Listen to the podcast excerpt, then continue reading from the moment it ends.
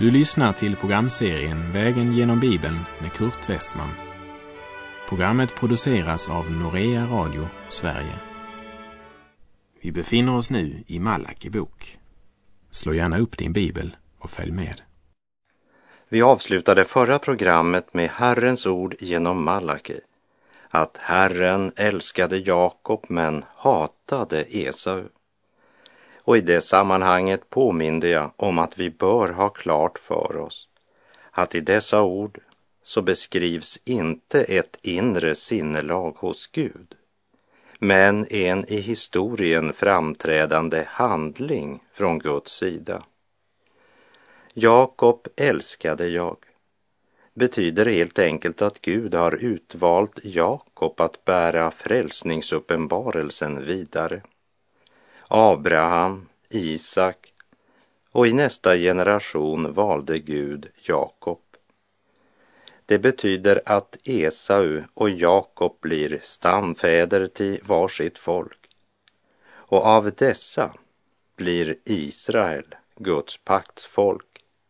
Det blir Jakob och inte Esau eller Edom. Här vill jag citera vad Paulus skriver i Romarbrevet 9, verserna 13 till och med 16. Det står ju skrivet, Jakob älskade jag, men Esau hatade jag. Vad ska vi då säga? Att Gud är orättfärdig? Naturligtvis inte. Han säger till Mose, jag vill vara barmhärtig mot den som jag är barmhärtig mot och jag vill förbarma mig över dem som jag förbarmar mig över. Alltså beror det inte på någon människas vilja eller strävan utan på Guds barmhärtighet. Jakob älskade jag, men Esau hatade jag. Vad ska vi då säga? Att Gud är orättfärdig? Naturligtvis inte. Vi ska ha klart för oss att Gud uttalar inte dessa ord förrän både Jakob och Esau hade vuxit till två stora nationer som hade en lång historia. Därför säger Gud att han älskar Jakob eftersom han vet vad som bor i Jakobs hjärta. Gud vet att Jakob var en man som trots all sin skröplighet och brist, ändå hade en längtan och en vilja att tjäna Herren. Och han visste att Esau föraktade sin förstfödslorätt, ja, så till den grad att han sålde den för en tallrik soppa. Men det måste gå 1500 år efter deras födelse innan Herren var redo att göra det uttalandet som han gör här i Malaki bok. Och det är det viktigt att ha klart för sig. Vi måste förstå att skillnaden mellan att älska och att hata är helt enkelt att livet som följde i spåret av nationen som växte fram ur Esau, vilket är detsamma som Edom, och det liv som följde i spåren av nationen som växte fram ur Jakob, som är detsamma som Israel, visar oss att Gud hade rätt när han sa att den ena livshållningen hatade han, medan den andra behagade honom. Jag citerar Första Mosebok 25, vers 31 till och med 34. En gång när Jakob höll på att koka soppa kom Esau hem från marken alldeles utmattad. Han sa till Jakob, låt mig få äta av det röda du har där, för jag är alldeles utmattad. Därav fick han namnet Edom. Men Jakob sade, sälj då din förstfödslorätt till mig. Esau svarade, jag är ju nära att dö. Vad har jag då för nytta av min förstfödslorätt? Jakob sade, ge mig din ed på det. Han gav honom sin ed och sålde sin förstfödslorätt till Jakob. Och Jakob gav honom bröd och linssoppa. Esau åt och drack, steg sedan upp och gick sin väg. Så lite värdesatte Esau sin förstfödslorätt. Händelsen avslöjar egentligen både Esaus och Jakobs sinnelag. Esau hade varit ute på marken, han är trött och sliten. Han var inte så svulten att han höll på att dö av brist på föda, som någon har påstått. Ingen som växte upp i Abrahams hus behövde svälta ihjäl. Det hade alltid funnits något för Esau att äta. Men saken var den att just för ögonblicket fanns det ingenting färdigberett utom den linssoppa som Jakob hade färdig och som doftade så härligt. Jakobs hållning visar att han hade förstått något av förstfödslorättens stora betydelse. Medan Esau visar att han inte räknar den för särskilt värdefull. Han säger att eh, han känner det som han kommer att dö om han inte får mat nu med en gång. Vi kan säga att hans blick sträcker sig inte längre än till det nuvarande, det jordiska, det synliga. Och därför har förstfödslorätten inget värde för honom. Och fiendskapen mellan Edom och Israel, den var stark också på Malaki tid. Inte minst var det svårt för Israel att förlåta att broderfolket inte kommit Jerusalem till hjälp när de blev överfallna av babylonerna år 586 f.Kr. Tvärtom så hade de uppenbart deltagit i plundringen av staden. Så för Israel stod Edom som en symbol för svek och brutalitet. Edom vars stamfar var Esau hade just förlorat sitt land genom ett angrepp från grannländerna. Är situationen svår i Israel så är den fruktansvärd i Edom. Och det naturliga hade varit att Israel hade gått samma öde till mötes. Men Herren hade bevarat Israel. Men det såg man inte. Man såg bara hålen i schweizerosten. Och när Herren proklamerade, jag har visat er kärlek, så svarade folket, hur har du visat oss kärlek? Det är då Herren pekar på konkreta förhållanden i livet. Och han förkunnar att den olycka som drabbat Edom inte är tillfällig, utan ett uttryck för Guds vrede över folket. Ett folk som förkastar Gud går mot sin undergång och det är bara en tidsfråga när de går under. Edoms folk inbillade sig att det nog snart skulle bli bättre. Men Malaki säger att i Herrens ögon är Edom ogudaktighetens land och det folk som Herren är vred på för evigt. Vi läser Malaki kapitel 1, vers 4 och 5. Om nu Edom säger, vi är krossade, men vi ska åter bygga upp ruinerna, så säger Herren Sebaot, det bygger upp, men jag ska riva ner. Det ska kallas ogudaktighetens land och det folk som Herren är vred på för evigt. Ni ska få se detta med egna ögon och då ska ni säga Herrens makt når bortom Israels gräns.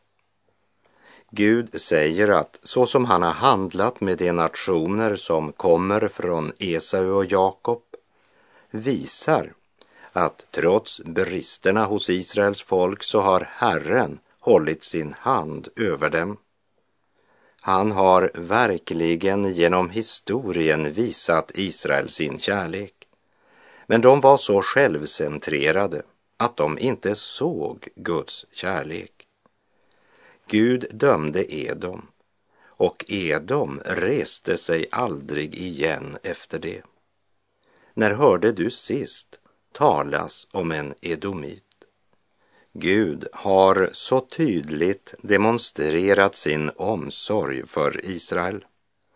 Det är också ett tecken på att Gud inte låter jäcka sig genom Edoms fiendskap mot Guds utvalda folk. Vi säger så ofta att Gud är kärlek. Men det är inte nog att beskriva Gud med ett så abstrakt uttalande. Gud säger inte att han är kärlek. Han säger, jag har älskat er och visat er min kärlek. Så talar Herren också till oss som lever idag och säger att han har visat oss sin kärlek långt innan han sa att han älskar oss. Löftet om en frälsare, det går så långt tillbaka som till Adam och Eva i lustgården, där Gud uttalar följande ord till ormen i Första Mosebok 3.15. Jag ska sätta fiendskap mellan dig och kvinnan och mellan din avkomma och hennes avkomma. Han ska krossa ditt huvud och du ska hugga honom i hälen. Kvinnans avkomma, det pekar fram emot honom som blir avlad av den helige Ande, född av jungfrun Maria, Herren Jesus Kristus.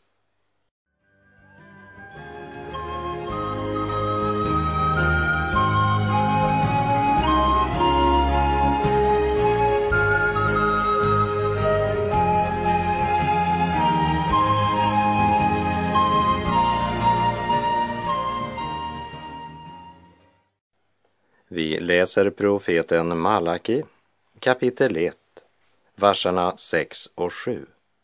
En son hedrar sin far, en tjänare sin herre. Om nu jag är far, var är då den heder som borde visas mig? Och om jag är en herre, var är då fruktan för mig? Detta säger Herren Sebot till er präster som föraktar mitt namn. Om ni frågar, på vilket sätt har vi föraktat ditt namn? Jo, genom att ni på mitt altare offrar oren mat. Om ni frågar på vilket sätt har vi kränkt din renhet? Genom att ni säger Herrens bord betyder ingenting. Som du märker så fortsätter Gud att tala till prästerskapet som avfallit och han talar i dialogform och sätter konkret fokus på vad deras synd består i. Och utgångspunkten är att Gud är Herre och folket tjänare. En son hedrar sin far, en tjänare sin herre. Om nu jag är far, var är då den heder som borde visas mig? Gud hade aldrig presenterat sig som far för den enskilde israelit. Även när det gällde både Moses och David så var det bästa som blev sagt om dem att de var Herrens tjänare. Men Gud kallade hela nationen för sin son. Och här påminner han om att det är hans relation till nationen Israel. Han är nationens far. Men var är den heder som borde visas en far? Men Gud är inte bara far, han är också Herre. Och om jag är en Herre, var är då fruktan för mig?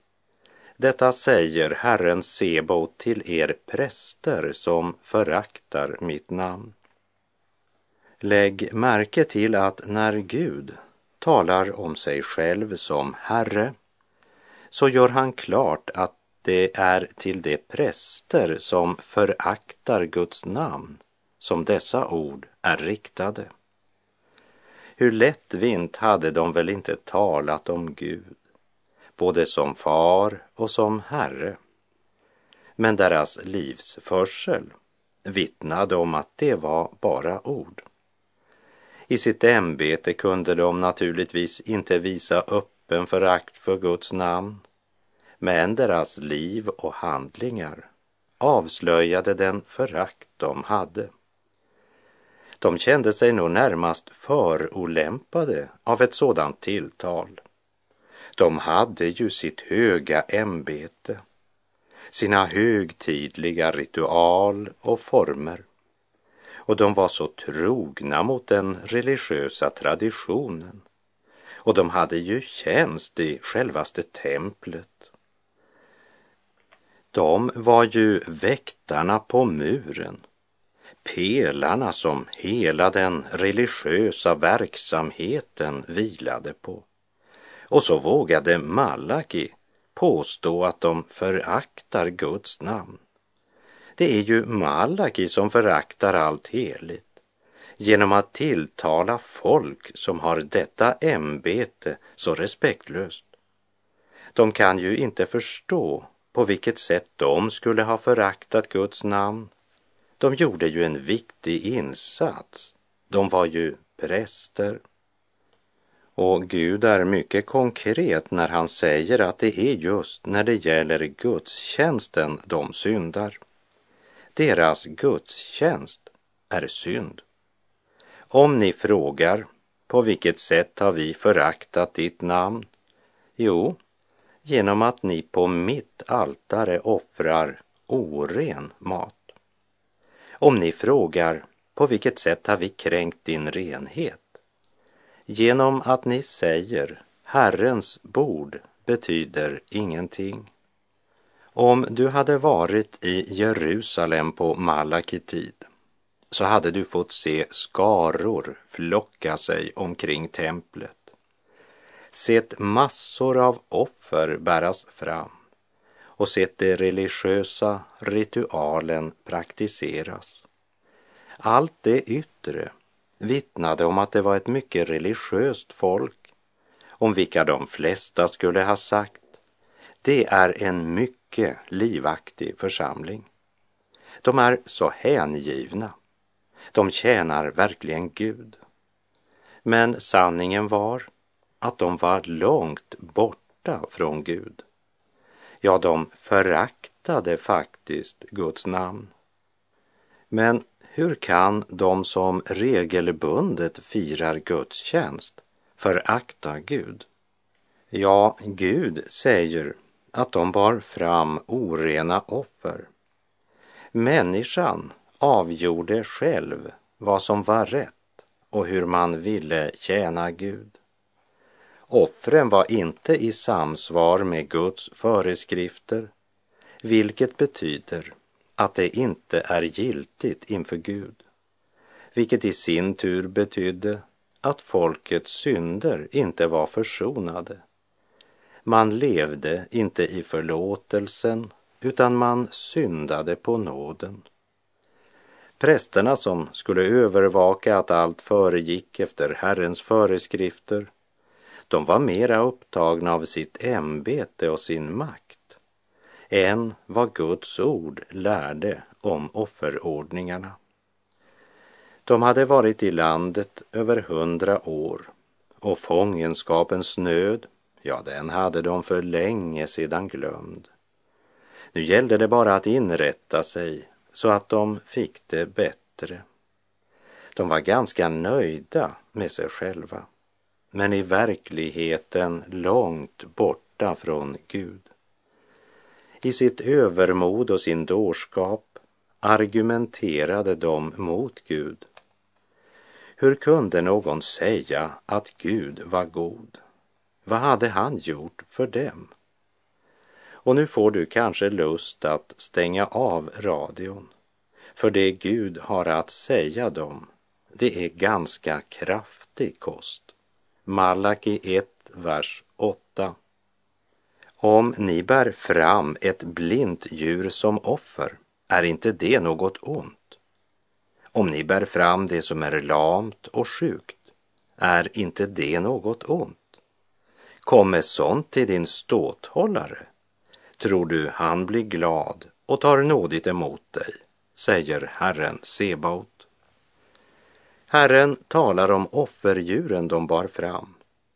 Gud hade från allra första början gjort klart för dem att inga sjuka djur skulle offras på Herrens altare. Så när vi ger våra kasserade gamla kläder till nödhjälpsmissioner så ska vi inte inbilla oss att vi ska få något erkännande från Gud för vårt offer. Inte missförstå nu, för hjälporganisationer, de har verkligen användning för kläder och annat för att avhjälpa nöden för de människor som drabbats av krig eller naturkatastrofer. Men du har inte offrat något och jag har inte offrat något när vi ger dessa saker. Hör vad Gud sagt till dem angående offer. Tredje Mosebok 22, verserna 20 till och med 23. Ni skall inte offra ett djur som har något lyte, ty genom ett sådant offer blir ni inte välbehagliga. Och när någon vill offra ett gemenskapsoffer åt Herren av nötboskapen eller av småboskapen, vare sig det gäller att fullgöra ett löfte eller ett frivilligt offer, skall det vara felfritt för att bli välbehagligt. Inget lyte får finnas på offerdjuret. Det som är blint eller brutet eller stympat eller sårigt eller har skabb eller utslag ska ni inte offra åt Herren. Eldsoffer av sådant ska ni inte lägga på altaret åt Herren. Ett djur av nötboskapen eller småboskapen som har någon lem för stor eller för liten kan du offra som frivilligt offer, men som löftesoffer blir det inte välbehagligt. Gud talar om att det offer de bär fram var i verkligheten en förebild till Guds lam, Herren Jesus Kristus, som var utan fel eller lyte och om vilken Petrus skriver i sitt första brev kapitel 1, vers 18 och 19. Ni vet ju att det inte är med förgängliga ting, med silver eller guld, som ni blev friköpta från det meningslösa liv ni ärvt från era fäder, utan med Kristi dyrbara blod, som blodet av ett lamm utan fel och lyte. Varje offer som hade en sjukdom eller lyte var en förolämpning mot Herren Jesus Kristus och en ringaktan för Guds helighet. Och om de hade missat vad Gud undervisade om offren i tredje Mosebok så förklarar Gud denna lag närmare i femte Mosebok 15.21. Men om djuret har något lyte, om det är halt eller blint eller allvarligt vanskapt, ska du inte offra det åt Herren, din Gud. Men vad som skedde på Malakis tid var ungefär så här. Tänk dig en man som bor i Efraimsbergs trakter och som hade prisbelönta djur, som alltid vann en eller annan medalj på djurutställning. Men en dag så blir det mest prisbelönta djuret sjukt och veterinären säger han kommer att dö. Och då säger ägaren låt oss skynda oss och lasta honom på en kärra och frakta ner honom till templet. Prästerna ser nog att djuret är sjukt, men eh, de ser nog som vanligt mellan fingrarna med det. Jag är ju en betydelsefull man, så de har respekt för mig. Och när folket ser den fina medaljen på djuret som offrats så säger de, tänk så generöst. Det mest prisbelönta djuret offrades åt Herren idag. Och djupast sett så är det prästerna som står ansvariga, säger Herren. Om ni bär fram ett blint djur som offer är inte det något ont. Om ni bär fram det som är lamt och sjukt, är inte det något ont?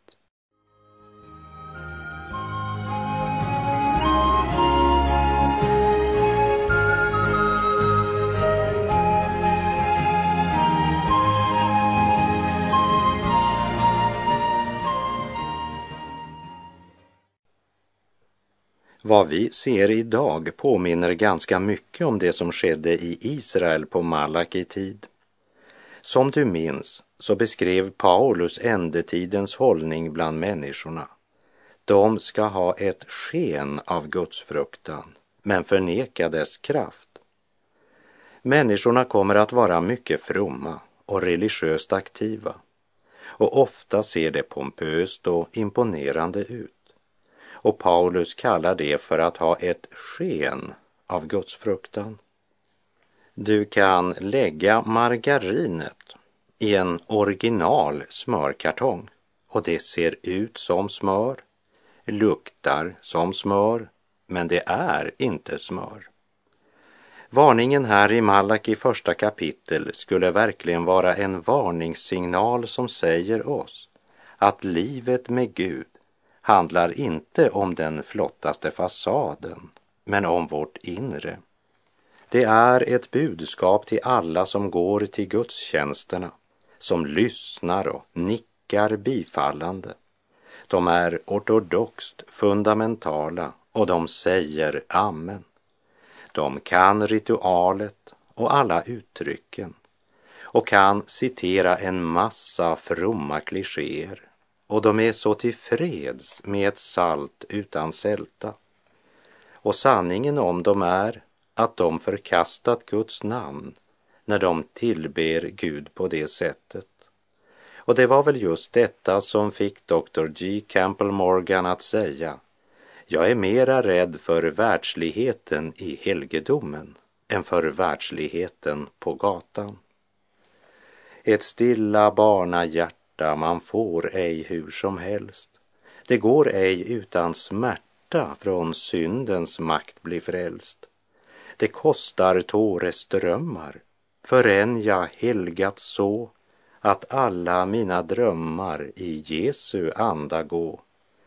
Den Herren vill beskära att bli en Abraham sitt offer måste bära med lydigt hjärta fram. Ej utan sorg fullbordas en sådan offerdöd. Den egna viljan jordas ej utan hjärtenöd.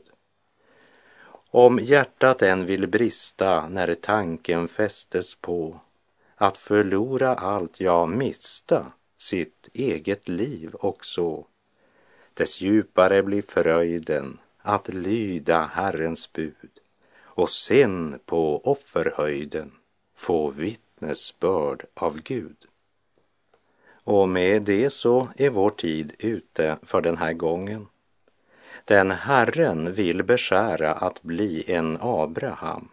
Sitt offer måste bära med lydigt hjärta fram. Herren vare med dig. Må hans välsignelse vila över dig. Gud är god.